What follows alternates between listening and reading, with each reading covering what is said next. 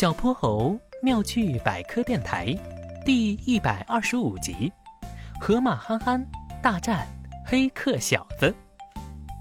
这天晚上是波波城的节日联欢会，波波城的智能和先进可是出了名的。流光溢彩的舞台、镭射灯、音响和大屏幕都是由电脑自动控制的，是个超酷炫的全自动舞台。最新的节目是魔术表演，波波城请来了大名鼎鼎的魔术师灰兔佩里，他正准备把一个火把变成玫瑰。当他拿着变出来的玫瑰花转过身，舞台中间的升降台突然降了下去，灰兔佩里消失了。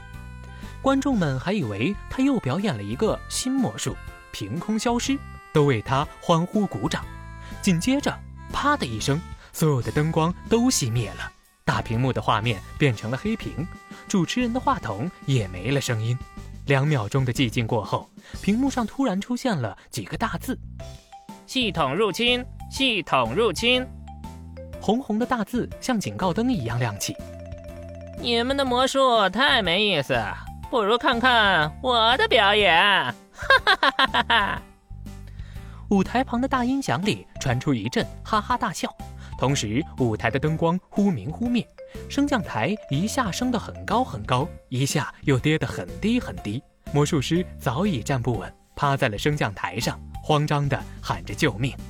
是谁在恶作剧？是谁？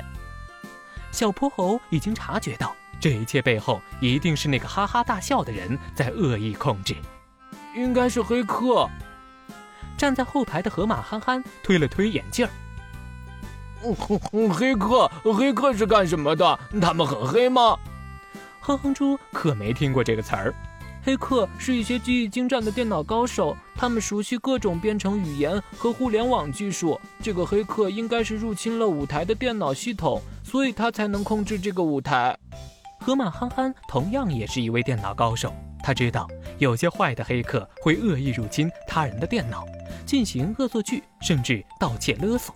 看着已经慌成一团的舞台工作人员，憨憨坚定地走向前去。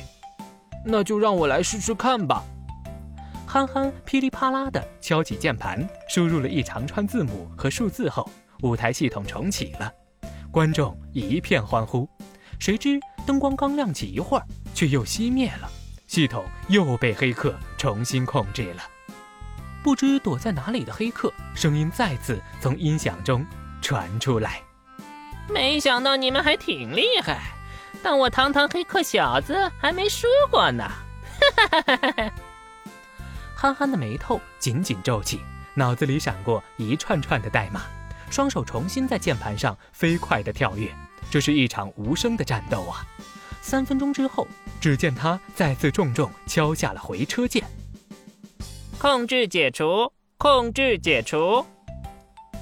屏幕上绿色的大字亮了起来，舞台系统恢复了正常，灯光再次亮起，魔术师也终于从停止的升降台上下来了。黑客小子虽然狡猾，但聪明的憨憨却是技高一筹。太好了，谢谢憨憨，憨憨万岁！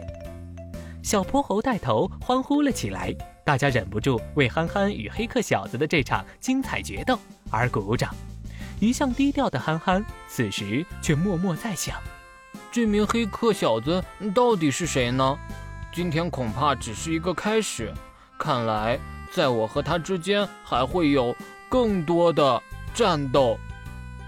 小泼猴妙趣百科，一天一个小知识。